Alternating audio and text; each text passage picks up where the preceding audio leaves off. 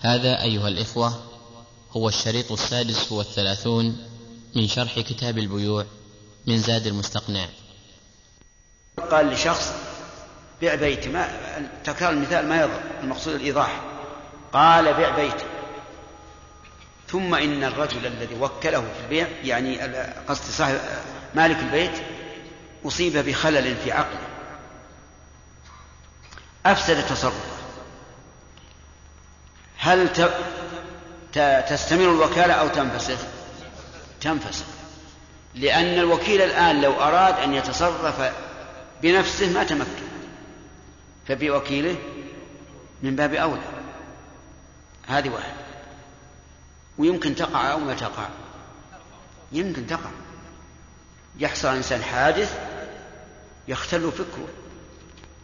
نقول الآن انفسخت الوكالة ونقول للذي وكل في البيع لا تبع لأن الوكالة انفسخت.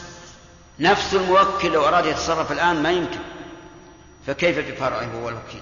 طيب الوكيل وكل شخصا في بيع بيته ثم إن الوكيل أصيب بخلل في عقله وتصرفه. يحشر عليه. نعم؟ يحشر عليه؟ أيصح أن يتصرف؟ لا. لأنه لا يصح تصرفه لنفسه فلغيره من باب أولى. تمام؟ طيب. حجر على الوكيل لسفة لصغر. يستقيم المثال؟ صغر يا أخوان. ما يستقيم؟ ليش؟ لا لا. وكله وهو كبير. يمكن؟ لا يمكن. لا يمكن. وذا إذا كلمة لسفة إنما تعود إلى العقل يعني بحيث يكون عليه له جنون أو سوء التصرف بحيث يختل مثلا فكره وعقله ويبدأ يكون لا يعرف. طيب. الحجر الحجر لفلس. هل تبطل به الوكالة أو لا؟ لا فيه تفصيل إن كانت في أعيان الموكل في أعيان ماله. إن كانت في أعيان مال الموكل انفسخت. وإن كانت في ذمته لم تنفسخ. أما الوكيل فإنه إذا حجر عليه لفلس لا تنفسخ الوكالة بذلك لصحة تصرفه في مال غيره أرجو الانتباه أفهمتم الآن؟ إذا إذا حجر عليه لفلس فبالنسبة للوكيل إيش يكون؟ لا تتأثر الوكالة ولا تنفسخ بالنسبة للموكل فيه تفصيل طيب. آه نبدأ بالوكيل. وكل إنسانا يبيع بيته قال بيع بيته. ثم إن هذا الوكيل صار مدينا دينه أكثر من ماله فحجر عليه. الآن الوكيل لا يمكن أن يبيع شيء من ماله. ليش؟ لأنه محجور عليه. لكن هل يبيع بيت من وكله؟ نعم. لأن لأن من حجر عليه لفلس إنما يحجر عليه في أعيان ماله. لا في أعيان مال غيره. فتبقى الوكالة. بالنسبة للموكل قال وكلتك تبيع بيت. ثم ثم إن الموكل لحقه الدين. وصار دينه أكثر من ماله. فحجرنا عليه. هل يملك الوكيل أن يبيع البيت؟ لا. تنفسخ الوكالة. لماذا؟ لأن الموكل الآن لا يملك بيع بيته فإذا كان الأصل لا يملك البيع فالفرع من باب اولى ترى المقام يا جماعة؟ زين. صار الحجر لفلس في التفصيل. الحجر لسفة همشوا ما في التفصيل تبطل الوكالة سواء حجر على الوكيل أو على الموكل. ثم قال المؤلف رحمه الله ومن وكل في بيع أو شراء لم يبع في مسألة البيع ولم يشتري من نفسه وولده إلى آخره.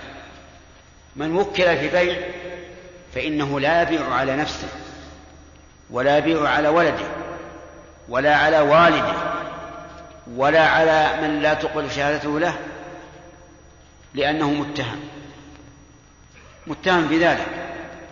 مثال هذا إنسان وكلت أن يبيع البيت. قلت وكلتك في بيع بيتي. فباعه على ابنه. باعه على ابنه. فإنه لا يصح البيع. ليش؟ لأنه متهم.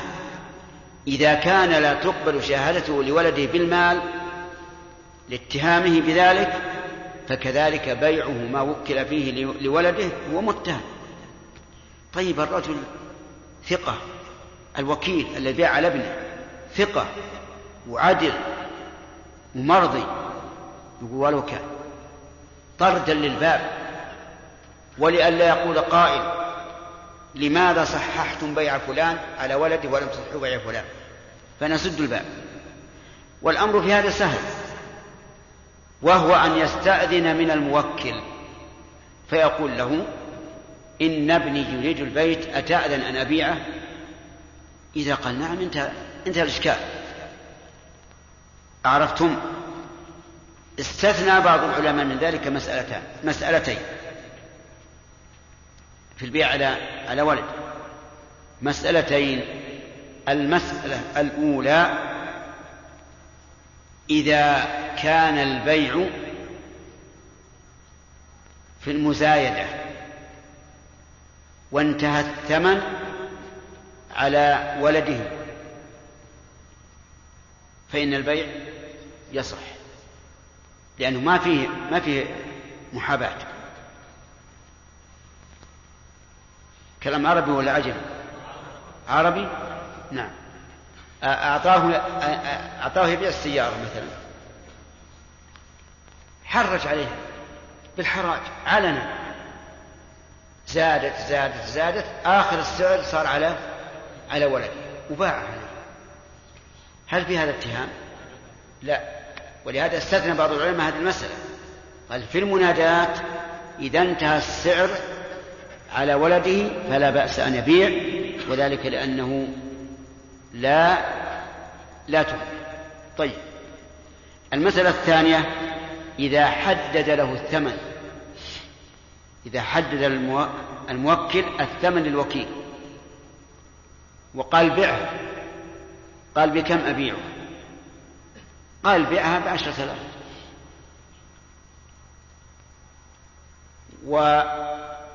وباعها على ولدي بعشرة آلاف. يجوز أو لا يجوز؟ لماذا؟ لأن الموكل حدد الثمن فهو لا يريد أكثر من ذلك فيصح أن يبيع على ولده لانتفاء التهمة حينئذ.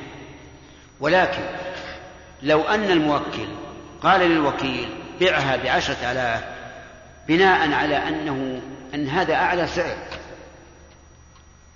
وكانت السلع قد زادت لكن الموكل لم يعلم. فهل يجوز في هذه الحال أن يبيع على ولده؟ عن الوكيل. ما تصورتوها إلى الآن؟ قال الموكل لهذا الرجل بع هذه السيارة بعشرة آلاف بناء على أنها لا تساوي أكثر. نعم؟ لكن الموكل جاهل في الأسعار. والوكيل يعلم أنها تساوي عشرين مثلا فهل يجوز أن يبيعها بعشرة على ولده؟ ليش يا أخوان؟ هذا غش الواجب أن يخبره.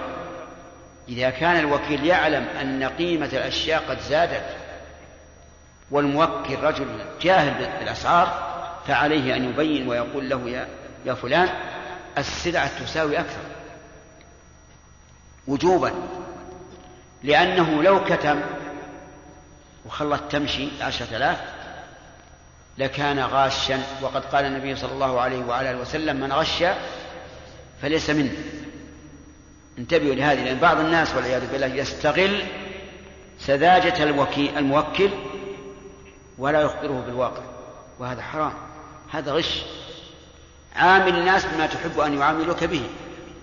لا تغشهم ولا تخدعهم طيب يقول المؤلف ولا على ولده. طيب إذا إذا باع على بنته بنت يا أخوان. هي هي ولد؟ البنت ولد. متأكدون؟ أين دليلكم؟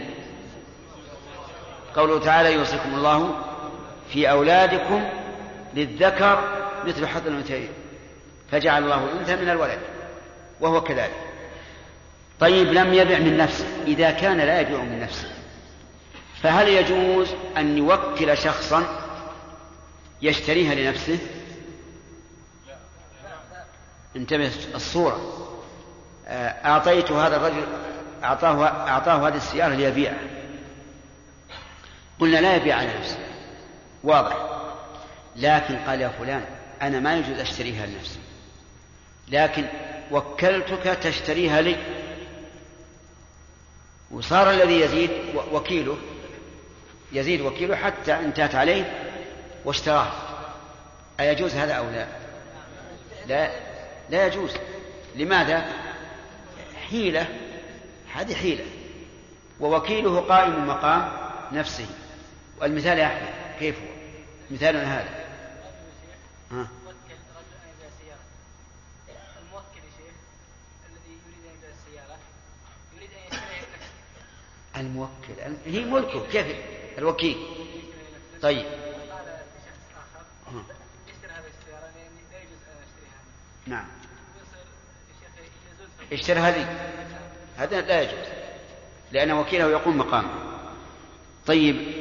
وبناء على أنه لا يجوز للوكيل أن يشتري السلعة لنفسه فإنه لا يجوز أن يزيد في ثمنها لا يجوز أن يزيد, أن يزيد في ثمنها انتبه. لا يجوز أن يزيد, أن يزيد في ثمنها كيف؟ يعني مثلا آه، نشرها أمام الناس أو أخرجها أمام الناس وقال يلا من يسوم بعشرة آلاف باثنى عشر ألف. فأراد هو يزيد. قال لما قال واحد باثنى عشر ألف قال بثلاثة عشر ألف. يقول هو الذي يقول الوكيل وهو الذي تسمونه الدلال. هل يجوز أن يزيد ولا لا؟ لا يجوز. لأنه لو زاد لا يمكن أن يشتريه. فيكون في زيادته هنا إضرار بمن؟ بالمشترين. إضرار بالمشترين وتضييق عليهم. ما دمت تعرف أنه لا يمكن أن تشتريها فإنه لا, لا يجوز أن تزيد طيب فإن أذن الموكل للوكيل أن يشتري هل يجوز أن يزيد؟ ها؟ يجوز لأنه, لأنه إذا أذن الموكل للوكيل أن يشتري فلا بأس وحينئذ إذا إذا زاد في الثمن فقد زاد زيادة مأذونا فيها فصار ذلك صحيحا. قال ولا يبيع بعرض ولا نساء ولا بغير نقد البلد. انتبهوا للثلاثة. لا يبيع بعرض وكلتك أن تبيع السيارة؟ فبعتها بعمارة عمارة السيارة تسوى عشرة آلاف والعمارة تسوى خمسة عشر خمسة عشر ألف يجوز أو لا؟ لا لا يجوز. لأن إذا قلت بيعها يعني بدراهم. ما أقول بيعها ببيت. طيب قال بيع هذه السيارة وهي نيسان. فذهب وباعها إيش؟ بكرديس إيش؟ كرديسة كرسيدة. راحوا باعوا بكرسيدة. يجوز أو لا؟ لا يجوز. لأن إذا قلت بيعها يعني بيعها بدراهم. ما هو بعرض. وهلم جرا طيب الفلوس من العرض عند عند الفقهاء. الفلوس من العرض. والأوراق النقدية من العرض. لأن النقد عندهم هو الدرهم والدينار فقط. يعني الذهب والفضة. وعلى هذا فالأوراق النقدية عند الفقهاء عرض. عرض. فهل نقول كلام المؤلف يدل على أني إذا قلت بع هذا البيت مثلا وبعت أنت عشرة آلاف من الأوراق لم ينعقد البيع؟ لأنه لا يبيع بعرض. نقول هذا مقتضى كلام المؤلف لأن المصرح قالوا إنه لا يبيعها بالفلوس. ولكن نقول أصبحت النقود الآن الورقية أصبحت عند الناس نائبة مناب الدينار والدرهم. فإذا باعها بالفلوس الأوراق صح البيع.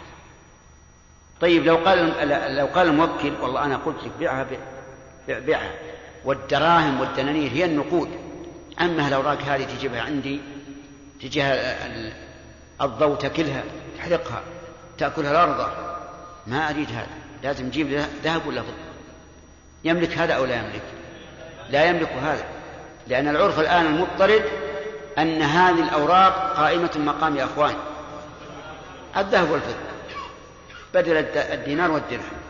طيب. ولا يبيع أيضا نساء. إيش نساء؟ يعني مؤجلا لا يبيع مؤجل. لازم نقد. يدا بيد انتبه يا أخ. الآن على كلام المؤلف. إذا باع شيئا أذنت له في بيعه ولم ينقض الثمن فإنه يكون ضامنا. يكون ضامنا. لكن كلام المؤلف هنا ينبغي أن يقيد بما إذا لم يدل العرف على التأخير. الآن عند الناس لو أبيع عليك شيء اليوم يمكن أن تذهب به ولا أخذ الثمن منك إلا بعد إيش؟ إلا بعد يوم أو يومين حسب كثرة الثمن وقلته وحسب حال المشتري مثلا. إلا إذا كان المشتري لا يعرف فإنه إذا لم يبعه نقدا يدا بيد فهو ضامن لأنه مفرط. لأنه مفرط. إنسان مثلا حرج على السيارة جاء واحد أجنبي ما يعرف قال السيارة الساعة عشرة أنا بيأخذ منك بإحدى عشر. ألف. أخذها وراح. هنا ما يمكن آه، للوكيل أن يدعه يذهب بدون نقد. لو فعل لكان ضامنا لأنه مفرط. نعم.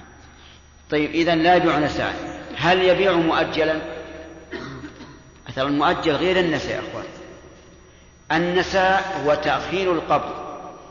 ولو كان غير مؤجل. والمؤجل تأخير الوفاء يعني تأخير الوفاء يعني مثلا إذا قلت بعتك هذا الشيء بثمن يحل بعد شهر هذا وش نسميه؟ مؤجل. بعتك هذا الشيء ولم أقبض الثمن هذا نسى في تأخير في تأخير. بعتك هذا الشيء بعشرة وأعطتني إياه وأخذته. هذا يدم طيب. ولا ولا ساعة ولا بغير نقد البلد. نقد البلد عندنا الآن الريال السعودي الورق السعودي. هذا الرجل أخذ السلعة وراح وباعه بدولار. بدولار. يصح البيع أو لا؟ نعم. اي لا يصح. لا يصح وهو حقيقة. لأنني إذا أذنتك أذنت لك في البيع فإنما أذنت لك ببيع معروف. الدولار عندنا ليس ليس نقدا ولكنه سلعة يزيد وينقص. فإذا باع بالدولار ما صح. طيب إن باع بجنيه مصري مثلا يصح؟ طيب إذا وكله في مصر وباع بجنيه مصري يصح؟ لأنه نقد البلد. طيب. وظاهر كلام المؤلف أنه لا يبيع بنقد البلد ولو باع بنقد أغلى. ومعروف الآن أن الدولار الأمريكي هو الذي أخذ الامتياز. ولهذا يسمى عند عند الاقتصاديين العملة الصعبة. من يقدر عليه؟ فإذا كان واحد مثلا في بلد آه، نقودهم تالفة تأخذ بريال السعودي ألف وحدة نعم. وباعها بدولار. قال بعتك مثلا وكلتك تبيع هذه السيارة. السيارة هذه تسوى بنقد البلد 100 مليون. وبالدولار نعم ألف ألف دولار. وباع بألف دولار. يصح البيع ولا ما يصح؟ لا كلام المؤلف ما يصح. ما يصح. يعني لأنه لأنه غير نقد البلد. مع أن بلدا كهذه يعني رخص نقدها يفرحون إذا جاءهم الدولار. فهل نقول إن كلام المؤلف مقيد بما إذا كان بما إذا لم يكن النقد الذي باع به أغلى من النقد؟ آه، البلدي ربما يقال هذا. يعني ربما يقال إن الرجل إذا باع بنقد أغلى فإننا نقول هذا صح لأنه زاده زاده خيرا. وكما لو قلت بيعها بدراهم فبعتها بدنانير. نعم. أليس عروة بن الجعد وكله الرسول عليه الصلاة والسلام يشتري له أضحية؟ أعطاه دينار. اشترى أضحيتين. وباع واحدة بدينار.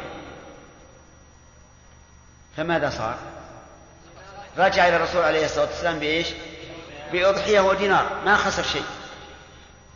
فأقره النبي عليه الصلاة والسلام على ذلك فهذا يدل على أنه إذا كان تصرف الوكيل فيه خير للموكل فينبغي أن ينفذ.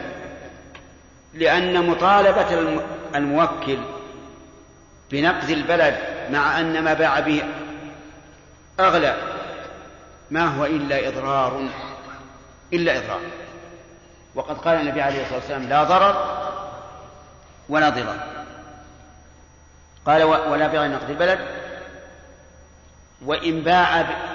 أو ناخذ الأسئلة نعم. بأقل. نعم. لا يصح.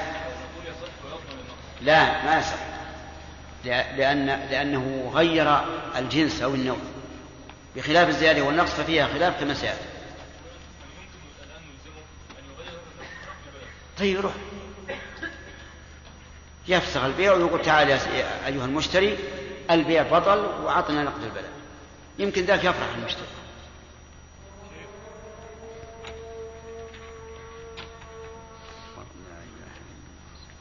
اللهم صل على محمد اللهم رب هذه الدعوة آت محمد الوسيلة.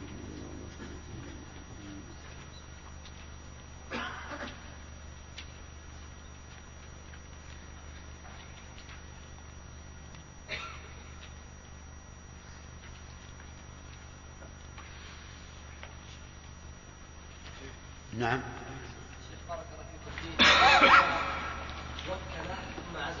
نعم. ولكنه ولكن الوكيل باع قبل ان يعزل يعني علمنا في التوكيد انه باع قبل العزل باع قبل العزل والوكيل والوكيل باع بعده. أقول باع بعده.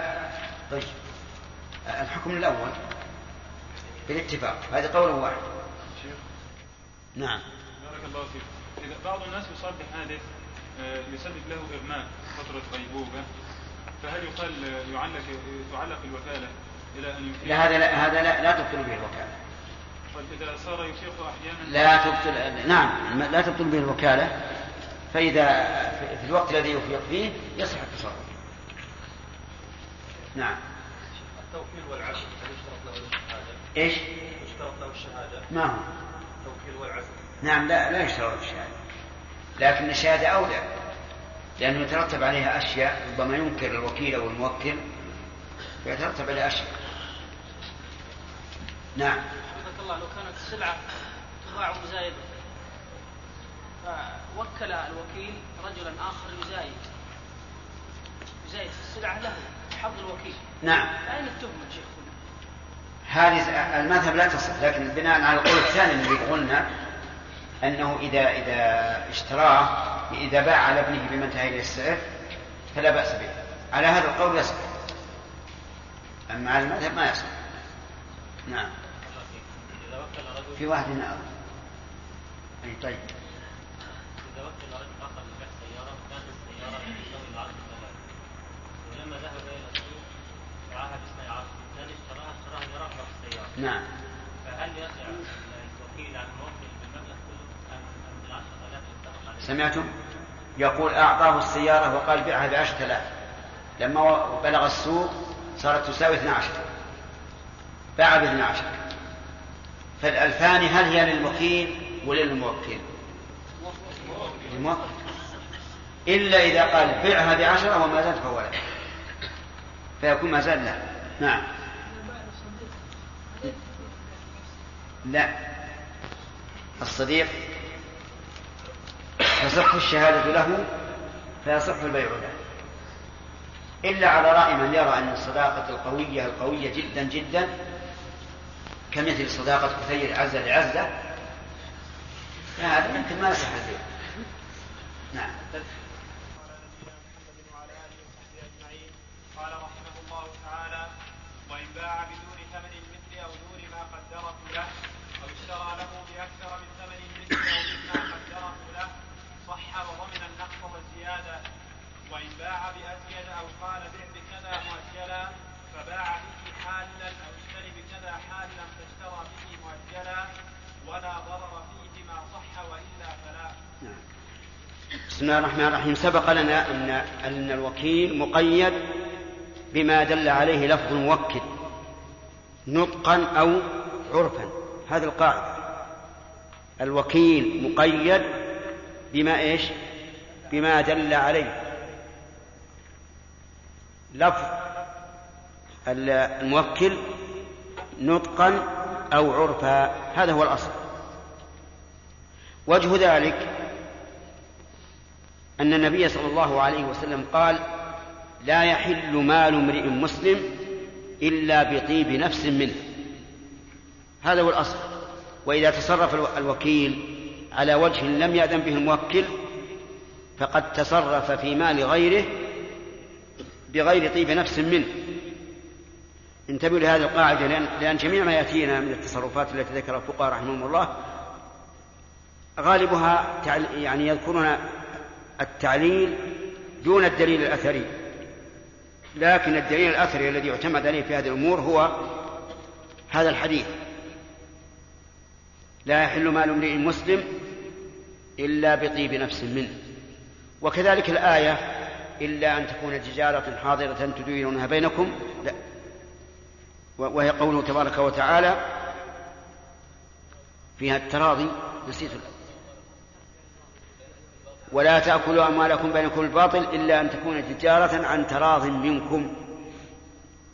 فعلى هذا تكون العمدة في تصرفات الوكيل.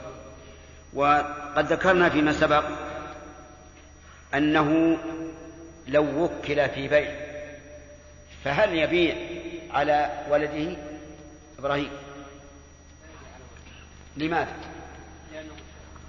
يتهم بمحاباته. طيب. لأنه ربما تساوي عشرة ويبيع على ولد التسعة. طيب هل يستثنى من ذلك شيء يا يحيى؟ ما هو؟ إذا حدد له الثمن. إذا حدد له الثمن أو المزايدة أو في المزايدة أو وقف السعر على الولد في المزايدة. فهنا لا بأس لأنه لا تهمة حينئذ. طيب ذكرنا أن الموكل إذا حدد للوكيل ثمنا. والوكيل يعلم أن هذا الثمن أنقص من ثمنها في السوق فهل يجوز أن يبيع بما حدد أو لا؟ صالح؟ لا يجوز. لماذا؟ طيب. لأن هذا خلاف النصيحة. كذا؟ النصيحة الواجب أن يبين له. لا يؤمن أحدكم حتى يحب لأخيه ما يحب لنفسه والسلع قد يكون قيمتها بالأمس أرخص من قيمتها اليوم. طيب هل يجوز إذا وكل في شيء في بيع شيء أن يبيع على صديقه الحميم؟ لا يجوز. صديق. نعم. طيب. يقول المجيب إنه لا يجوز أن يبيع على صديقه إذا كانت الصداقة قوية لأن العلة في في المنع على بيع الولد موجودة في هذا بل قد تكون أشد. بعض الناس يحابي صديقه أكثر مما يحابي قريبه طيب آه هل يجوز أن يبيع على أخيه؟ أن... أي نعم. يجوز أن يبيع على أخيه. نعم صح. لأنه ليس أصله ولا فرع. الممنوع أن يبيع على أصله أو فرعه أي على آبائه وأجداده وإن علوا أو على أبنائه وبناته وإن نزلوا طيب لو كان لو كان الأخ شريكا له عبيد الله أيجوز أن يبيع عليه؟ نعم. شريك هم شركاء. شركاء في المال في البيع والشراء. ووكل هذا الرجل أن يبيع هذه السلعة وباعها على أخيه.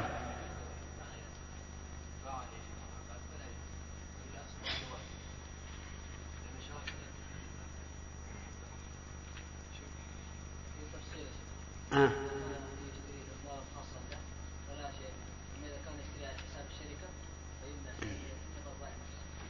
طيب. أسمع لهم تفصيل يقول إذا كان اشتراه لشيء خاص به كما لو كما لو كان مثلا بشتا يعني مشلحا أو كان عقالا أو غترة يريد أن يلبسه فهذا لا بأس به. أما إذا كان يشتري لمال الشركة فهذا لا يجوز لأنه في الحقيقة باع على على نفسه. طيب. إذا قال له إذا أظن ما إذا قال بع هذا هذه السيارة. فباعها بسيارة أخرى أحسن منها. لا يصح البيع أحسن منها. لأن نعم. لا يصح لأنه ليس له أن يبيعها إلا بنقد البلد.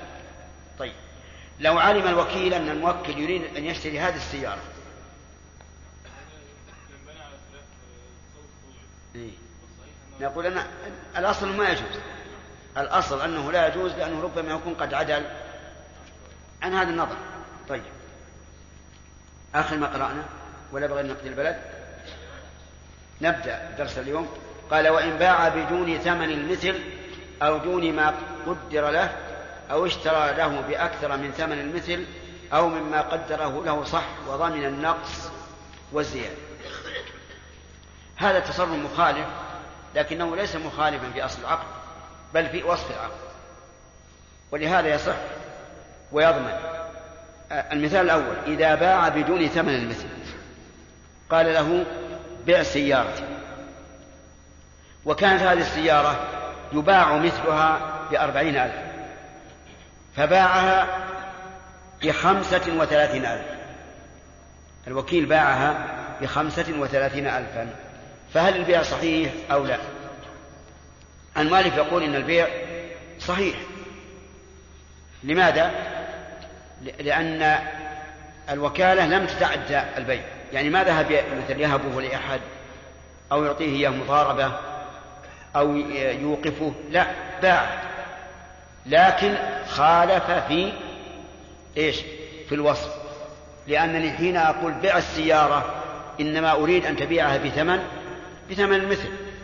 فعلى هذا يصح البيع ويضمن الوكيل النقص. وكم باعها به؟ قلنا بخمسة وثلاثين. وقيمتها في السوق أربعون. إذا المشتري تبقى السيارة معه لأن البيع صحيح. وعلى الوكيل أن يضمن لصاحب السيارة خمسة آلاف ريال الذي هو النقص. فإن عفى عنه نعم فالحق له ما في مانع. هذا إذا باع بدون ثمن المثل. أو دون ما قدره له. بأن قال بع هذه السيارة بأربعين. وهي تساوي ومثلها في السوق بخمسة وثلاثين. فباعها بخمسة وثلاثين كما هو سعرها في السوق. يقول المؤلف إن البيع إيش؟ صحيح. وعليه ضمان النقص. ما الذي نقص؟ خمسة آلاف. لأن صاحب السيارة حدد البيع آه، الثمن قال بأربعين. وهذا باع بخمسة وثلاثين. فإذا قال الوكيل أنا بعت بالثمن المثل ولا تساوي أكثر من هذا. قلنا لكن الوكيل لكن الموكل حدد لك. واضح؟ طيب. إذا قال قائل لماذا لا يبطل العقد من أصله؟ قلنا لأن هذا الرجل لم يخالف إيش؟ في أصل العقد لأن الرجل الذي وكله أراد أن يبيعها فباعها ولا ضرر عليه إلا في النقص وسوف يضمن. طيب. أو اشترى له بأكثر من ثمن المثل أو مما قدره له. صح. إيه، قال له اشتر لي مثلا ساعة. الساعة عينها طبعا الموكل عين نوع الساعة وهي تباع بأربعين. لكن صاحب الساعات صاحب الموكل للوكيل. الذي يبيع الساعات صاحب الوكيل. فاشتراها بخمسة وأربعين. كم ثمن المثل؟ أربعون. واشتراها بخمسة وأربعين. نقول الشراء صحيح؟ لأنه حصل مقصود الموكل. والنقص الذي الذي يكون على الموكل هو خمسة ريالات. التي هي الزيادة عن ثمن المثل نضمنها من؟ نضمنها الوكيل. واضح؟ كذلك لو قال اشتر لي ساعة بأربعين درهم. اشتر لي ساعة بأربعين درهما أي ريالا فذهب واشترى له خمسة وأربعين. فالشراء صحيح وعلى الوكيل النقص. طيب لو قال الوكيل هو قدر لي أربعين لكن السعر زاد. واشتريتها بما, بما تساوي. اسألوا كل الذين يبيعون الساعات أن قيمتها أربعون. آه، خمسة وأربعون. ماذا نقول؟ نقول لكن الرجل حدد لك. لماذا لم ترجع إليه وتقول إن القيمة زادت؟ ثم تنظر هل يستمر في التوكيل أو لا. وقول المؤلف ضمن النقص في أي مسألة؟ فيما إذا باع بدون ثمن المثل أو دون ما قدره له. ضمن النقص. والزيادة فيما إذا اشترى بأكثر من ثمن المثل أو مما قدره له. وهذا يسمى عند البلاغيين اللف والنشر المرتب. لف ونشر مرتب. أحيانا يكون اللف والنشر غير مرتب فيبدأ بالثاني ثم الأول. مثاله قال الله تعالى يوم تبيض وجوه وتسود وجوه فأما الذين اسودت وجوههم هذا لف ونشر إيش؟ غير مرتب. طيب. وقوله تعالى فمنهم شقي وسعيد فأما الذين شقوا ثم قال وأما الذين سعدوا هذا إيش؟ لف ونشر مرتب. طيب. فإذا قال قائل ما هو الأصل أن يكون اللف والنشر مرتبا أو أن يكون غير مرتب؟ قلنا الأصل أن يكون مرتبا لكنه يأتي أحيانا غير مرتب لنكتة بلاغية تظهر عند التأمل. المؤلف الآن ماشي على أي النوعين على اللف والنشر مرتب. طيب. وإن باع بأزيد باع بأزيد أزيد من ثمن المثل. يصح ولا ما يصح؟ ولا لا يصح؟ يصح. إذا باع بأزيد صح. كما لو عين واحدا واشترى اثنين. والثاني قد جاءت به السنة إذا عين واحدا واشترى اثنين جاءت به السنة وقلها لنا. أي نعم.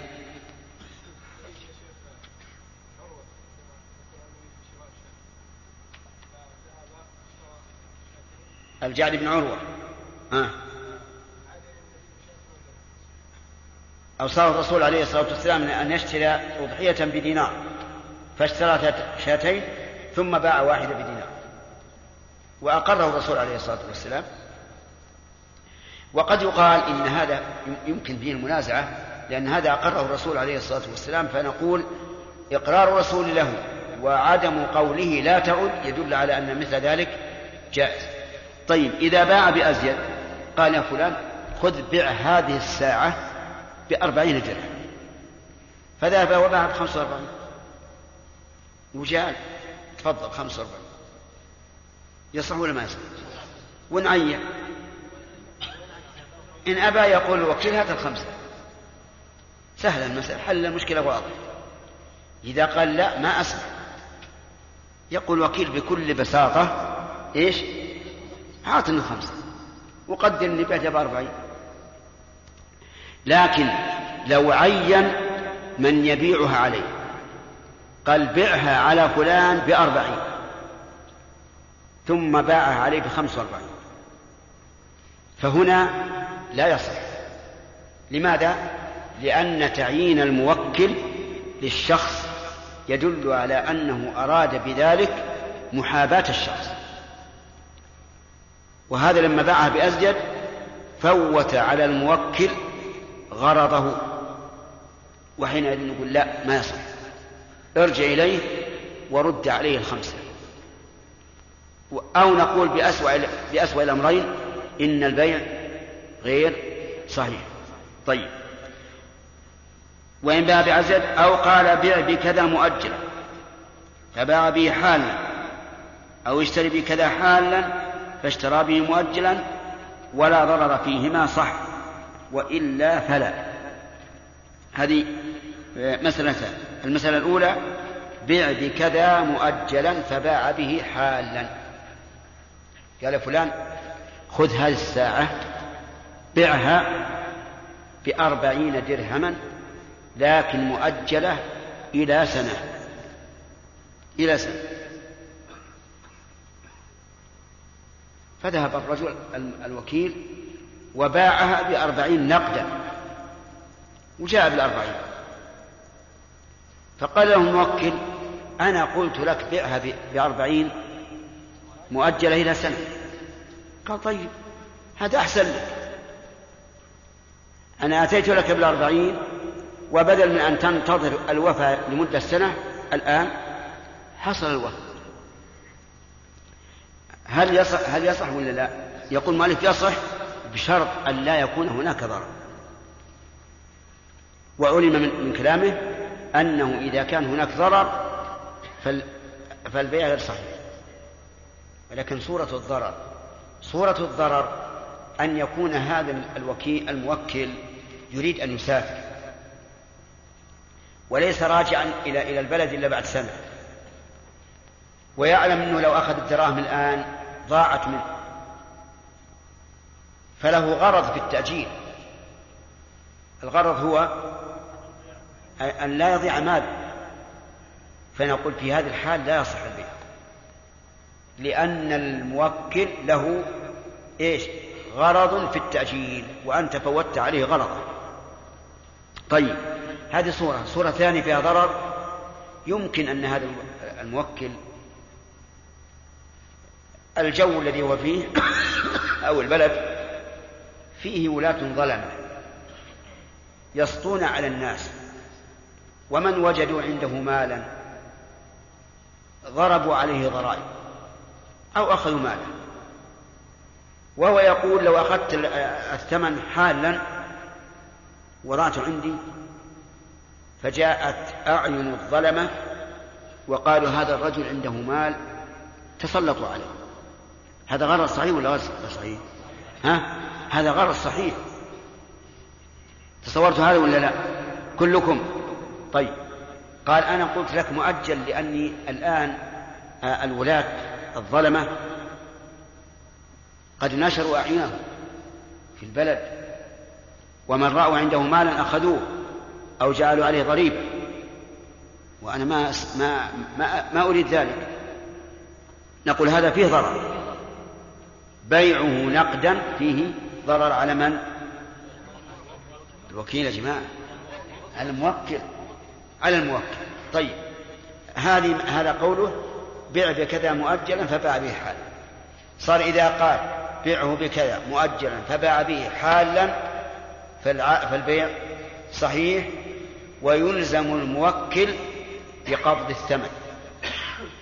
إلا إذا كان في ذلك ضرر فالبيع غير صحيح ولا يلزم الموكل بقبض الثمن. وضربنا للغرض كم صورة؟ صورتين. طيب. كذلك إذا قال اشتري بكذا حالا فاشترى به مؤجل. قال فلان هذه أربعين ريال أربعين درهم. أنتم تعرفون الدرهم ولا ما تعرفون؟ ما هو الدرهم؟ النقد من الفضة إذا خليها درهم. قال بيع هذه الساعة بأربعين درهم. لكن بيعها نعم لا قال اشتر اشتر لي ساعة بأربعين درهما خذ أربعين درهم. اشتري بها ساعة. وعين الساعة والمسألة واضح وبين للوكيل فذهب الوكيل واشترى ساعة مؤجلة إلى سنة بأربعين درهم. فذهب الوكيل واشترى ساعة مؤجلة إلى سنة بأربعين درهم. يعني صاحب الساعات قال أنا أؤجل لك الثمن إلى سنة ولا أزيد. أربعين درهما يكفي.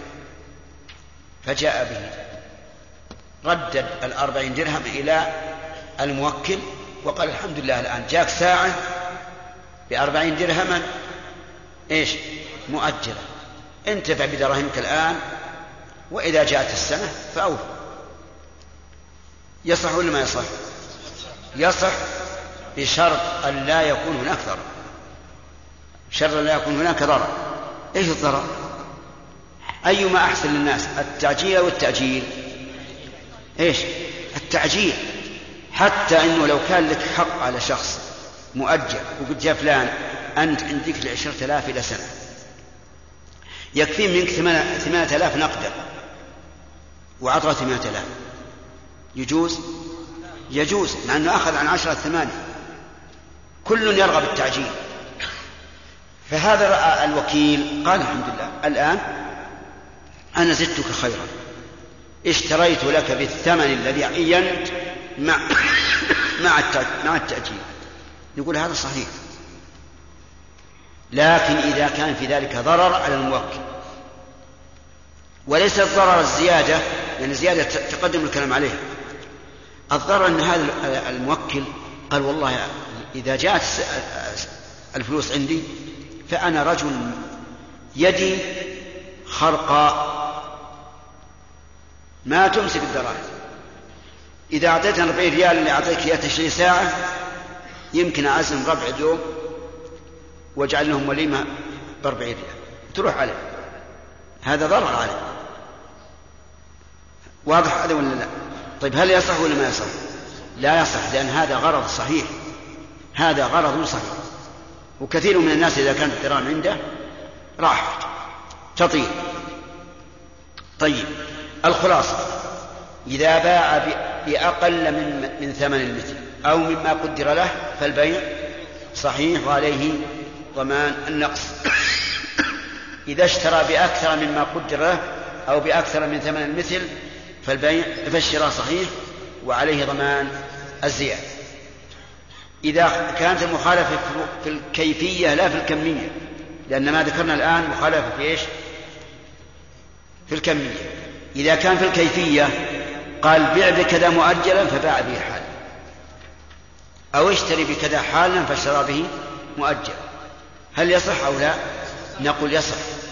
لأن هنا ما في زيادة ولا نقص. إلا إذا كان في ذلك ضرر على الموكل فإنه لا يصح. طيب من يقدر الضرر؟ يقدر الضرر أي واحد يقول أهل الخبرة. إذا قالوا إن هذا الغرض الذي ذكره الموكل صحيح وأن في التعجيل ضرر أو في التأخير ضرر فعمل به. ثم قال المؤلف فصل. وإن اشترى ما يعلم عيبه لزمه إن لم يرضى موكله. إن اشترى الفاعل. هذا يقول الجو حار. صحيح؟ به من؟ الفاعل من؟ الوكيل. اشترى ما يعلم عيبه لزمه إن لم يرضى موكله. لأن وذلك أن الموكل إنما وكله في شراء شيء سليم. لا في شراء شيء معين وكل يعرف أنه لا أحد يقول اشتري شيئا ميت. المهم وكله في شراء سيارة. واشترى سيارة معيبة. بثمن المثل ما في زيادة ولا نقص. فنقول يلزمك يلزمك أنت أيها الوكيل وتضمن للموكل الدراهم الذي أعطاك. فإن رضي الوكيل الموكل وقال والله هذا رجل محسن إلي وتعب في تحصيل السيارة وأنا راض وإن كان فيها عيب. إيش؟ يصح. وهل يلزم الوكيل شيء؟ لا يلزم لأنه الحق له وقد رضي به. طيب. لكن يبقى النظر إذا قلنا إنه يلزم الوكيل هذا المبيع المعيب وأن الموكل ليس له إلا مبيع سالم هل يملك الوكيل أن يرد السلعة على من اشتراها منه؟ الجواب لا. لا يملك. ليش؟ لأن المؤلف يقول إن اشترى ما يعلم عيبه فالوكيل الآن عالم بالعيب داخل على بصير. ما له ما له حق الرد. إلا أنه يستثنى من ذلك يعني في حق الرد إذا قال الوكيل أنا مشتريها لفلان بالوكالة وأنا راض بالعيب. لكن إن لم يرضى الموكل فهو على خيار. فماذا نقول؟ هل له الرد؟ له الرد. وذلك لأن البائع دخل على بصيرة وقبل هذا الشرط قال فإن جهل رده. إن جهل الفاعل يعود على الوكيل. إن جهل يعني إن جهل العيب. ولم يدري بالعيب رده. انتبه. انتبه لكلمة رده لم يقل هنا إنه يخير بين الرد وبين الأرش. والذي فهم منكم آه، من قرأ في باب الخيار أنه يخير إذا وجد العيب يخير بين إمضاء البيع مجانا أو إمضائه بالأرش أو رده أليس كذلك؟ طيب. هنا يقول المؤلف رده فقط. إن جهل رده ولا يملك ولا يملك أخذ العرش. لماذا؟ لأن أخذ العرش معاوضة جديدة إذ أن الأرش عوض عن الجزء الفائت بالعين. ما فاهمين ولا لغة عربية؟ عربية ولا غير عربية؟ وخالد؟ نعم. واضح؟ طيب. إذا إذا اشترى الوكيل معيبا وهو لا يعلم بعيب. ثم وجد العيب. نقول الآن لك لك الخيار بين إيش؟ بين الرد والإمضاء لكن الإمضاء لا بد أن يرضى الموكل. طيب لماذا لا نقول لك الخيار بين الإمضاء بين الرد والإمضاء مع الأرش. لماذا لا نقول هذا؟ لأن الأرش معاوض عن جزء فائت بالعيب ولا يملك أن يعاوض هو لأنه ليس أصيلا بل هو وكيل فرع. إلا إذا قال الموكل لا بأس أن تأخذ الأرش. مفهوم هذا يا جماعة؟ طيب. ولعلنا نمثل بالأرش والرد. هذا الإنسان اشترى سيارة على أنها سليمة. اشتراها بأربعين ألف على أنها سليمة ولما ذهب بها وجد أن بها عيبا ينقص من قيمتها عشرة آلاف. كم تكون قيمتها في الواقع؟ ها؟ تكون ثلاثين ألف. نقول أنت الآن بالخيار. إما أن تذهب إما أن ترد السيارة على البائع وتأخذ الأربعين. وإما أن تبقيها وتأخذ كم؟ عشرة عن العين. هذا إذا كان الإنسان هو الذي اشترى بنفسه. أما الوكيل فقد عرفتم أنه لا يملك آه، الأرش. ومن ثم تبين لنا أن اختيار الشيخ الإسلام ابن تيمية رحمه الله أن لا أرش وأنه يقال لمن اشترى المبيع المعين. إما أن ترد وإما أن تأخذه معيبا. ولا أرش إلا برضا البائع تفهمين؟ ما فهمت. طيب. الآن رجل اشترى سيارة بأربعين ألف على أنها سليمة وجد بها عيبا ينقصها عشرة آلاف. نقول للشر السيارة إن شئت رد السيارة خذ دراهم. واضح؟ وإن شئت خذها بلا أرش يعني خذها بأربعين ولو كانت معيبة هذا الحق له. المذهب نقول شيئا ثالثا وهو وإن شئت أبقيتها وأخذت الفرق. وهذا الفرق يسمى عند العلماء أرشد. واضح؟ طيب شيخ الإسلام يقول لا. الخيار الثالث هذا ليس له. لأن الخيار الثالث في الحقيقة معاوضة. إذ أنك أنت الآن أخذت عوضا عن الجزء الفائت والبائع يقول مالك هالسلعة ما يمكن تلزمني إني أخصم من ثمانية عشر. فشيخ الإسلام رحمه الله يرى أن الأرش لا يثبت للمشتري إلا إذا وافق على ذلك البائع.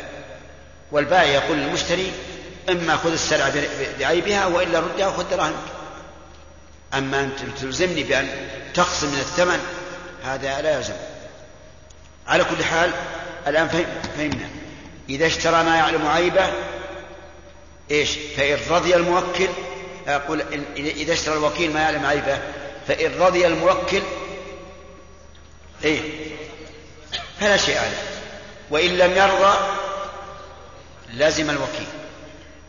إذا اشترى ما لا يعلم عيبه فإن رضي الموكل بعد العلم صح ولا شيء عليه. وإن لم يرضى أو علم الوكيل بالعيب قبل أن يبلغ الموكل فله الخيار بين بين الرد وبين الإمساك ويضمن. ولا أرش لأن الأرش عبارة عن معاوضة عما فات بالعيب والوكيل لا يملك ذلك. نعم.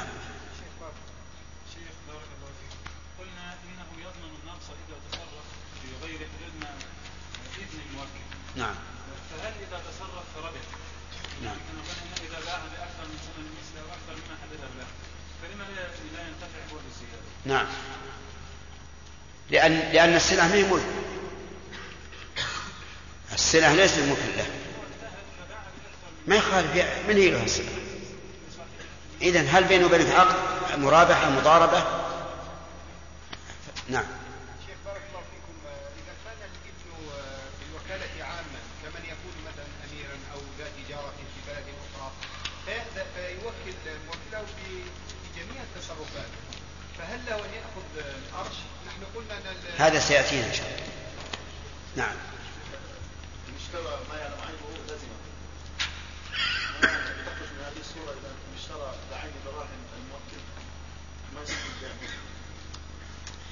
يصح على المذهب ما يصح بها لأنه إذا وقع بشرط أن يقع العقد على على عين ال- النقود. وهذا شيء قليل الوقوع.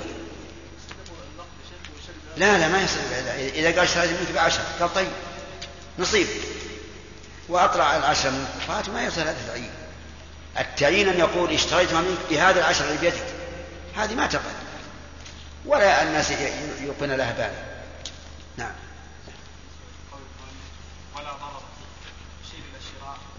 يشير إلى المسألة الأخيرتين إذا قال بكذا مؤجلا أو اشتري بكذا حال أما المسألة الأولى إذا باع بأسد لا ما ما ما يتضمن هذا لا. أي يأخذ الزيادة نعم أبدا ما يتصور فيها ناس وكما قلت لكم قلت لكم إذا قال أنا قلت لك بعشرة ولا شيء ب 15 وش يقول له؟ لا إذا عين استثنينا هذا. لأنه إذا عين الشخص قال بيعها على فلان بعشرة فله غرض في تعيين في تنزيل الثمن. نعم يا سمير. إيش؟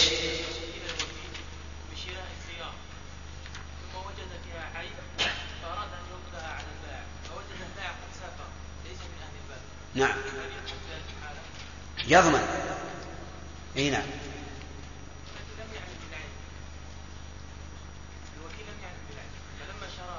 أي.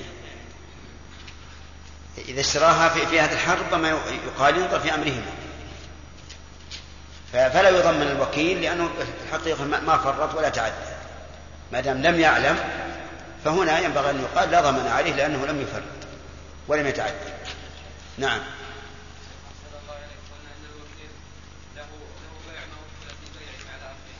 نعم. لأنه ليس أصلا له ولا نعم.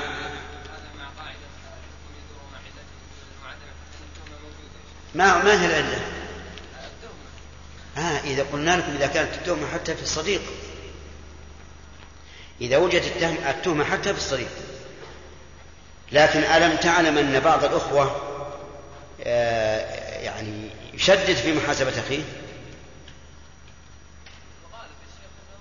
والله ما, ما على كل حال إذا, وجد الحكم إذا وجدت العلة ثبت الحكم.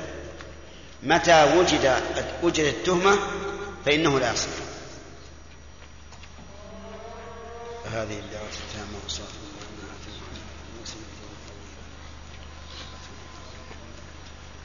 نعم.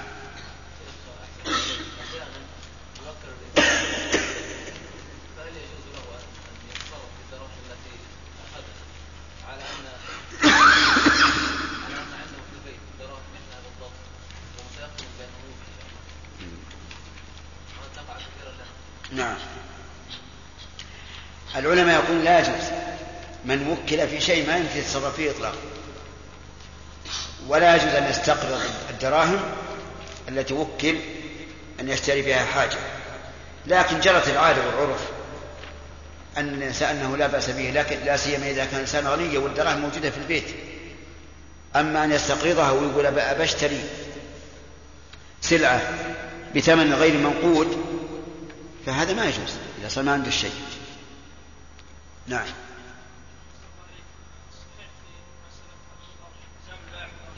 في إيش؟ إي نعم. والله اللي يظهر لي كلام الشيخ رحمه الله أقرب للصواب. وأن الباع إذا لم يرضى فإنه لا آه، يعني لا يجبر إلا إذا علمنا أنه مغرر بما أنه عالم بالعيب ولكن كتب فهنا يلزم بالأرش لأنه متعدد. نعم. صحيح. وكان الوكيل محتاجا للمبلغ واشترى وباع قال اشتريت كذا حالا واشتراه مؤجلا واخذ النقود له. ما يجوز إلا باستئذان. الأصل خذوا القاعدة. الأصل في أموال الغير أنها محترمة. لا يجوز أن يتصرف فيها الإنسان إطلاقا. فإذا وجد مخالفة فعليه الضمان. إلا على رأي من يرى بجواز التصرف الفضولي إذا أذن فيه من له الحق. إذا وقع من ذلك فأقول أنا أرى أن التصرف الفضولي جائز. لأن الرسول أجازه أجاز تصرف الجعد بن عروة. بن الجعد أو الجعد بن عروة نسيت. عروة بن الجعد أجاز. أجاز ذلك. وأشياء كثيرة تدل على جواز التصرف الفضولي نقرأ بسم الله الرحمن الرحيم قال رحمه باب الوكالة. ووكيل البيع يسلمه ولا يقبض الثمن بغير قليلة ويسلم وكيل المشتري الثمن ولو أخره بلا عذر وترك ضمنه وإن وكله في بيع فاسد فباع صحيحا أو وكله في كل قليل وكثير أو شراء ما شاء أو عينا بما شاء. ولم يعين لم يصح. والوكيل في الخصومة لا يقبض. والعكس بالعكس. وقت الحق من زيد لا يقبض من ورثته إلا أن يقول الذي قبله ولا يضمن وكيل الإيداع إذا لم يسلم بسم الله الرحمن الرحيم. قال المؤلف رحمه الله تعالى في مباحث الوكالة وقبل أن نشرع لدرس الجديد نسأل عن ما مضى. هل يجوز للإنسان إذا إذا وكل في بيع أن يبيع بأكثر من ثمن المثل ويأخذ الزيادة؟ لا يجوز. ليش؟ لا يجوز له أن يأخذ الزيادة. إنما يرجع على صاحب على على موكله يعني باعه بأزيد؟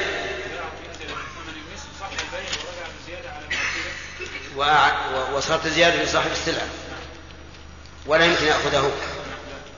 طيب لو قال بيعها بعشرة وما زاد فلك فباعها باثني عشر.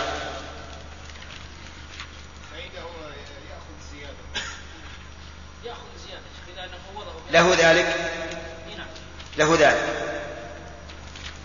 طيب نعم هو له ذلك. لكن لو كان يعلم أن السلع قد زادت. أي نعم. لو كان الوكيل يعلم أن السلع قد زادت وصاحب السلعة قال له بيعها بعشرة وما زاد فلك ظانا أنها أكثر ما تساوي عشرة فهل يجب عليه أن يخبره بأن السلع قد زادت؟ من اثنين؟ يجب عليه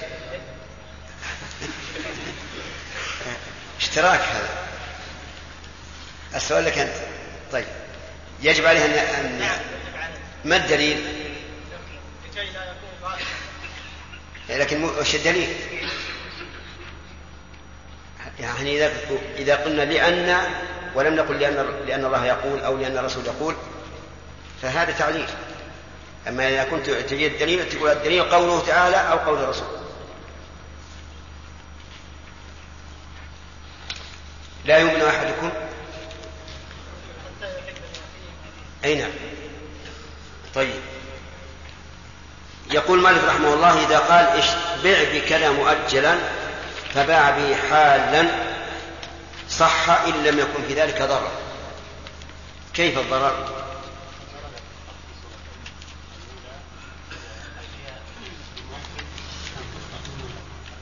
هل يكون مسافر ويحب ان ياخذ معه بيئه مرسله وقدها أكثر طبيعه نعم هذا السماء اذا خشي ان يكون في بلد بلد ظالم واذا علم ان عنده اموال فيبعث الذين ياخذون منه هذا المال نعم ففي هذه الحالتين لا يجوز له ان يبيع ان يقبض الا بعد ان نرجع على على الناس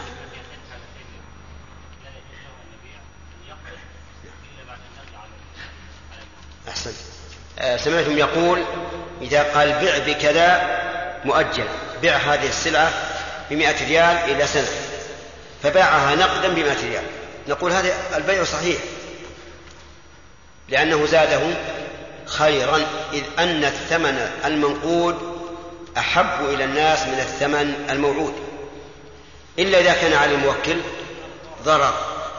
والضرر آه، لا ينحصر في صورتين لكن ذكرنا صورتين. الصورة الأولى إذا كان الموكل يريد أن يسافر ويخشى إذا حمل معه الثمن أن يضيع أو يسرق أو ما أشبه ذلك فهنا نقول هذا عليه ضرر فالبيع لا يصح. له أن يقول ارجع بالدراهم إلى صاحبها والثاني إذا كان في البلد وال ظالم وإذا علم أن فلانا دخل عليه هذا الثمن صار يجعل عليه الضرائب وربما يجبره على تسليمه وما أشبه ذلك. إذا اشترى الوكيل شيئا معيبا وهو لا يدري. الأخ يقول ارفع يدك. أي نعم أنت. وهو لا يدري أن به عيبا. فهل له أن يرد أو لا؟ خير ها. مخير؟ كيف مخير وهو, وهو وكيل؟ إذا رضي لا هو ما الموكل مو عنده. إذا لا يحق له. وش ما يحب لأن الموكل وكله أن يشتري له صالحا غير معين. طيب إذا يجب أن يرده من أين تأخذه من كلام المؤلف؟ من أين تأخذه من كلام المؤلف؟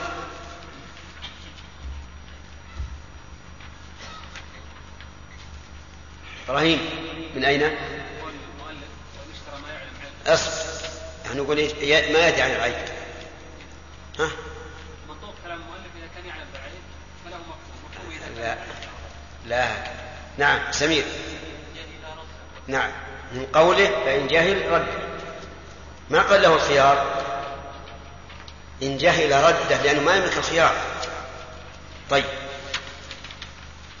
آه، إذا اشترى ما يعلم عيبه. سامع إذا اشترى ما يعلم عيبه.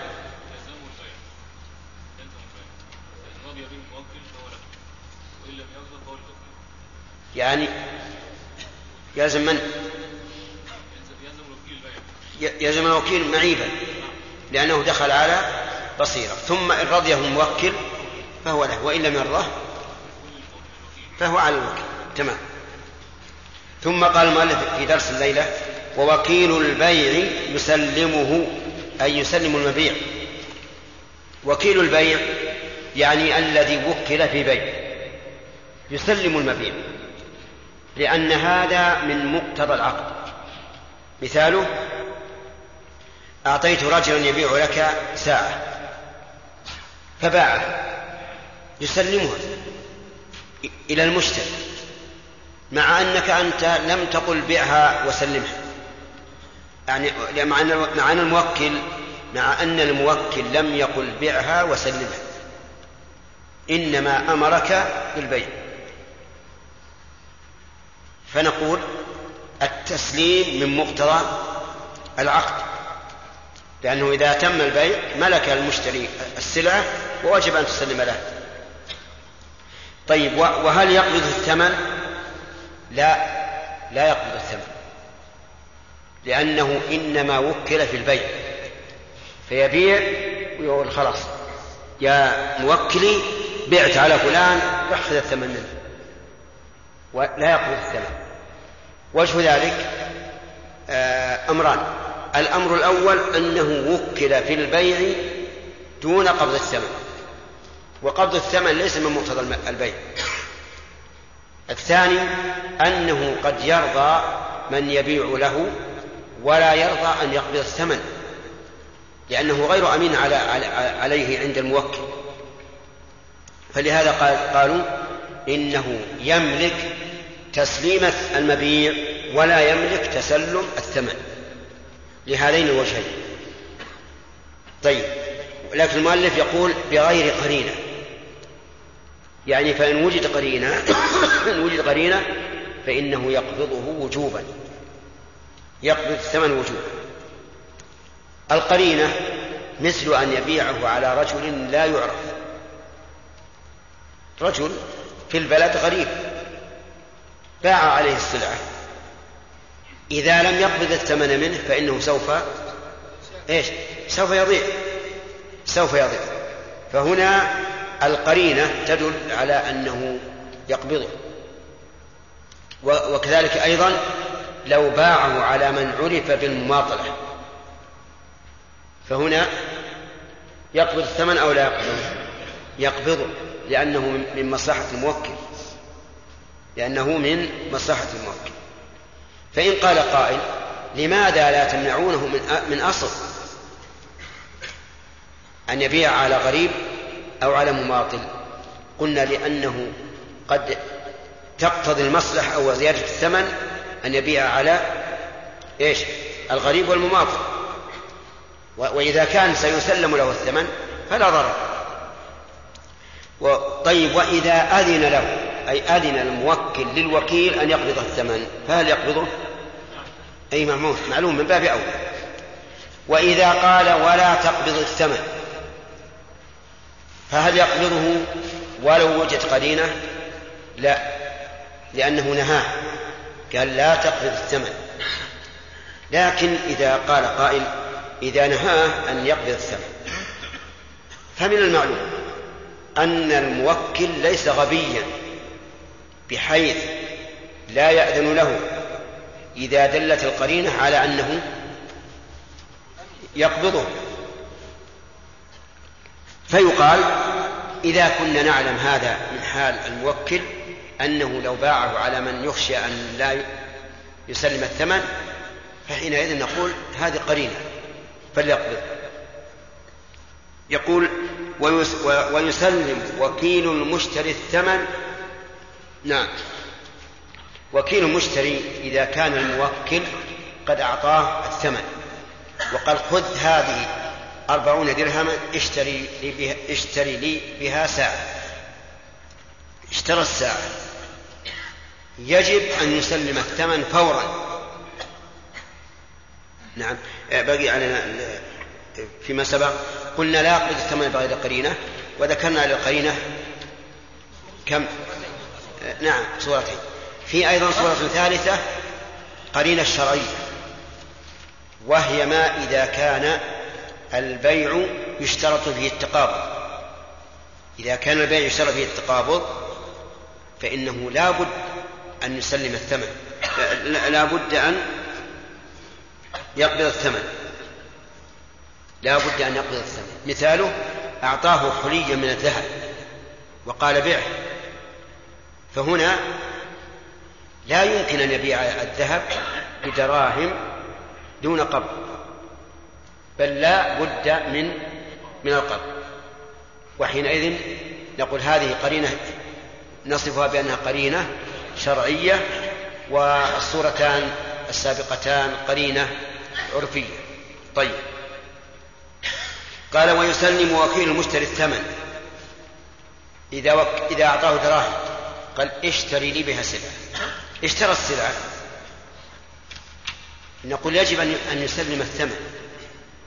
حتى وإن لم يقل له سلم للبايع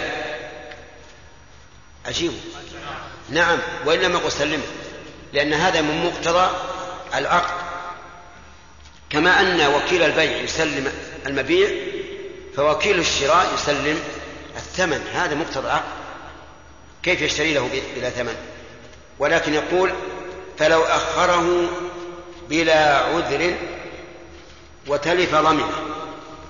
لو أخره أي الوكيل أي أخر تسليم الثمن بلا عذر ضمنه إذا تلف. مثاله أعطيته أربعين درهما يشتري فيها سلعة. واشترى السلعة في أول النهار. وقال للبايع آتي لك بالثمن في آخر النهار. أو سكت ولم يأتي به إلا في آخر النهار لكنه فيما بين الشراء وآخر النهار تلف الماء الثمن. فإن المشتري يضمنه لماذا؟ لأنه مفرط إذ أن الواجب عليه أن يسلم الثمن مباشرة. هذا ما ذهب إليه المؤلف ولكن الصواب أن يقال الحكم يدور مع علته. والناس إذا اشترى منهم الإنسان السلعة في أول النهار وأتى بالثمن في آخره لا يعدونه مفرطا لأن هذا مما جرت به العادة. فالصواب أن يقال إن أخر تسليم الثمن تأخيرا يعد به مفرطا فهو ضامن وإلا فلا. وتعليل الفقهاء رحمهم الله تعليلهم يدل على هذا. وليس يكون من من المتيسر أن الدراهم في جيبه بل ربما يمر بالشارع ويجد السلعة التي وكل في شرائها ويشتريها ثم إذا صار في آخر النهار أتى بالثمن. وهذا أمر شائع ومعروف. قال ويسلم وكيل المشتري الثمن فلو أخره بلا عذر وتلف ضمنه. طيب لو أخره بإذن البائع وتلف وتلف هل يكون من ضمان البايع أو من ضمان الموكل نعم من ضمان البائع لأن الموكل بمجرد الشراء صار الثمن مستحقا لمن؟ الموكل بمجرد الشراء بشراء الوكيل. لما اشترى الوكيل صار الثمن مستحقا لمن؟ للبائع. البائع قال للوكيل ما يخالف تبقى الدراهم عندك اليوم أو بكرة أو بعد بكرة ما, ما في مانع. في هذا الأثناء تلفت الثمن بدون تعد ولا تفريط من من الوكيل. فضمنه على من؟ على البائع. لأن الوكيل إنما أبقاه بإذن مستحقه وهو البائع. طيب. فلو أخره بلا عذر وتلف ضمنه. وإن وكله في بيع فاسد فباع صحيحا أو وكله في كل قليل وكثير أو شراء ما شاء أو عينا بما شاء ولم يبين لم يصح. إيه ولم يعين؟ والله مش موضوع عليها بلاستيك. ولم يعين. ولم يعين لم يصح. هذه أربع مسائل. المسألة الأولى إذا وكله في شراء في بيع فاسد. فباع صحيحا. مثل أن يوكله في بيع جمل شارد. هذا البيع فاسد. أو يوكله في بيع خمر. فباع صحيحا أو يوكله في بيع مجهول فباعه صحيحا. مثال أنا أخذنا الآن وكله في بيع جمل شارد الجمل حضر. الجمل حضر. هل يملك بيعه بعد حضوره؟ لا. لماذا؟ لأنه لأن أصل الوكالة فاسد. إذ أنه إذ أن الموكل لا يملك بيع الجمل الشارد حتى يحضر وهو قد وكل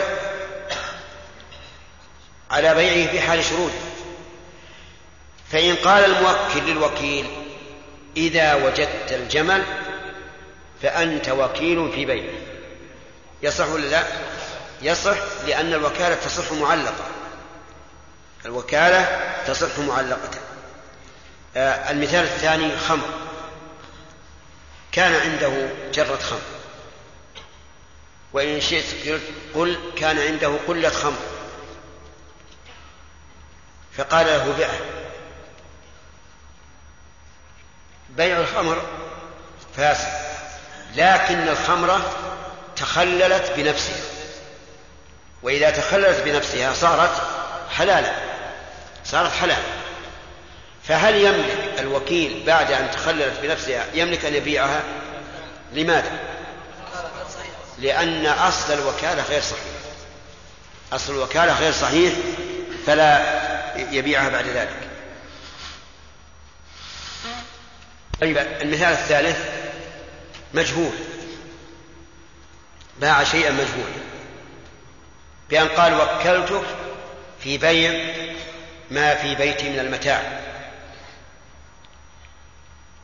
وهو مجهول حتى الموكل لا يعلمه. لكن الوكيل ذهب ورآه نعم باعه قبل أن يعلم. باعه قبل أن يعلم فالوكالة تكون غير صحيحة والبيع غير صحيح. لكن لو ذهب ورآه فهذا سيأتي إن شاء الله الكلام عليه في كلام المؤلف إذا وكله في شيء مجهول. أو وكله في كل قليل وكثير. هذا أيضا لا يصح. إذا وكله في كل قليل وكثير على أنه يشمل جميع الأجناس وجميع الأنواع وجميع الأفراد فهذا لا يصح. قال رح رحل السوق. أنت وكيلي في كل شيء في كل قليل وكثير. وجد سيارات اشترى له السيارات. وجد إبل اشترى إبل. وجد بقر اشترى بقر. وجد حمير اشترى حمير. نعم كل شيء. يصح هذا ولا ما يصح؟ المعلوم ما يصح. لأن هذا يعظم الضرر. وفيه جهالة عظيمة. فلا يصح. والعلة كما قلت لكم. لأن هذا الموكل لو أن الوكيل أخذ بهذا اللفظ العام الشامل وأتى بكل ما في الدنيا من شيء ماذا ما ما موقف الوكيل؟ الموكل قصد ما موقف؟ ما ما صار في خيالي ولا دار في فكري إنك تجيب الدنيا كلها نعم؟ إذا نقول الوكالة غير صحيحة. حتى نستريح من المشاكل. لأن إذا قلنا الوكالة غير صحيحة قلنا للوكيل لا تتصرف. وقف. لا تتصرف لأن هذه وكالة غير صحيحة. أما لو قال عين نوعا وقال اشتر لي مثلا رز أرزة قليل أو كثير لو تأتي كل اللي بالسوق ما عندي مال.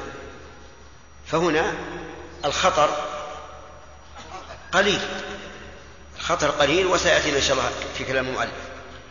فهذا الصحيح أنه جائز لأن الوكيل نعم لأن الموكل أراد أن يشتري جميع ما في السوق ربما من أجل أن يفرقه على الفقراء في وقت الحاجة والمثال في الأرز أو ما أشبه ذلك. طيب أو وكله شراء ما شاء. قال اشتر ما شئت؟ أنت وكيل عني اشتر ما شئت؟ اشتر ما شئت؟ سبحان الله. هل يصح هذا؟ طيب لأنه لو أتى له بقلم خمسة ريالات قال أنت وكلتني أن أشتري ما شئت وأنا شئت أن أشتري لك قلم بخمسة ريالات. وهذا الرجل ممن يقتني الأقلام التي بمئتين ريال. نعم. اشترى ما شئت؟ راح واشترى له سيارة شبح. نعم. كم قيمتها؟ مليون أو نصف مليون. المهم هو قال اشتر ما شئت؟ قال هذا اللي شئت. خطر ولا غير خطر؟ هذا خطر. ما يصح. أما لو عين النوع قال مثلا أنا وكلتك تشتري آه، شاة مثلا آه، وليمة قال وش؟ صغيرة كبيرة آه، سمينة هزيلة قال ما شئت.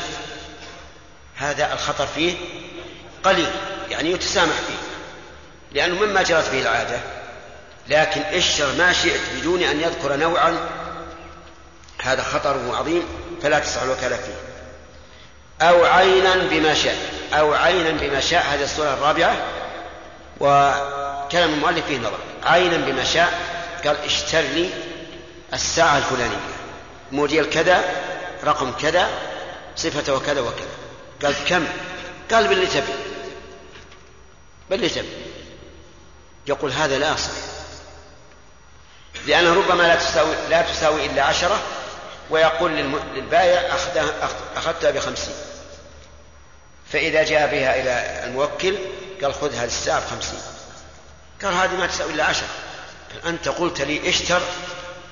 إيش؟ بما شئت. وأنا شئت أن أشتريها بخمسين. يعني المؤلف يقول لا يصح. لا يصح.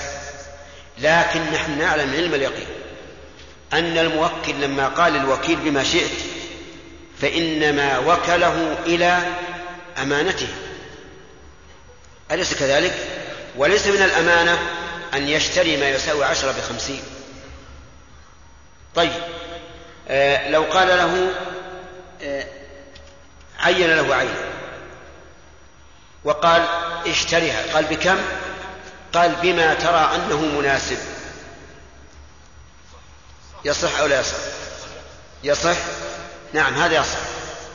وقد يقال إنها داخلة في كلام المؤلف وأنها لا تصح وقد يقال إنها غير داخلة لأن هنا لم آه، يقيده بالمشيئة المطلقة وإنما قيده بما يراه مناسبا وهذا نوع من التخصيص فلا يكون كالمشيئة المطلقة. طيب. إذا قال آه، عين له شيء عين له عينا قال اشتري للوفد الذين سيحضرون إلي أو الضيوف اشتري مثلا لهم آه، شاة. قال بكم؟ قال بما شئت أو بما ترى. أنه مناسب. يجوز؟ يجوز. لأن هذا وإن كان فيه شيء من الجهالة وربما يشتريها بثمن لم يخطر على بال الموكل لكن مثل هذا يكون قليلا ومما يتسامح الناس فيه عادة. وحقيقة الأمر أن هذه مسائل فردية لكن ينبغي أن نعرف لها ضابطا الضابط في ذلك أنه كلما دل عليه العرف أو القرينة مما يحتمله كلام الموكل وليس فيه محذور شرعي فإنه فإنه صحيح. إذا كان يدل عليه العرف أو القرينة ويحتمله كلام الموكل وليس فيه منع شرعي فإنه صحيح. وذلك لأن الأصل في المعاملات يا خالد الأصل في المعاملات الحل. فإذا لم تخالف الشرع ولم تخالف العرف ولم تخالف لفظ المتعاملين فإن الأصل فيها الأصل فيها الصحة طيب. قال والوكيل في الخصومة لا يقبض والعكس بالعكس. ما جاء في الأسفل. جاء؟ أي نعم. طيب. شيخ هل هل هل يمكن الضابط بارك الله فيك الضابط الأخير هذا؟ أي نعم. نعم يعني ألا يتمشى مع ما نعرفه عن الناس اليوم الذي تكثر أمواله مثلا وتجارته يوكل مثلا إنسان في كل قليل وكثير لا يمكن أن يرجع إليه بالبلاوي في كل شيء ب- هو إذا إذا ذكرنا القاعدة اللي ذكرناها أو الضابط هي التي ينبغي أن يتمشى عليه. وما ذكره الفقهاء رحمهم الله. لا ينافي ذلك لأنهم يعللون كل مسألة بما يقتضيه هذا الضابط.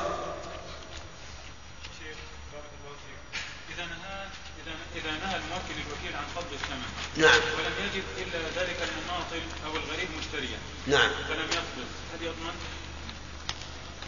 موجب اللفظ يضمن لا يضمن مقتضى اللفظ أنه لا يضمن لكن من النصيحة بلا شك؟ أنه إذا لم يجد إلا المماطل أو المعسر فإنه يجب عليه أن يتوقف. أيها الإخوة في ختام هذه المادة نسأل الله أن نلقاكم في لقاءات متجددة.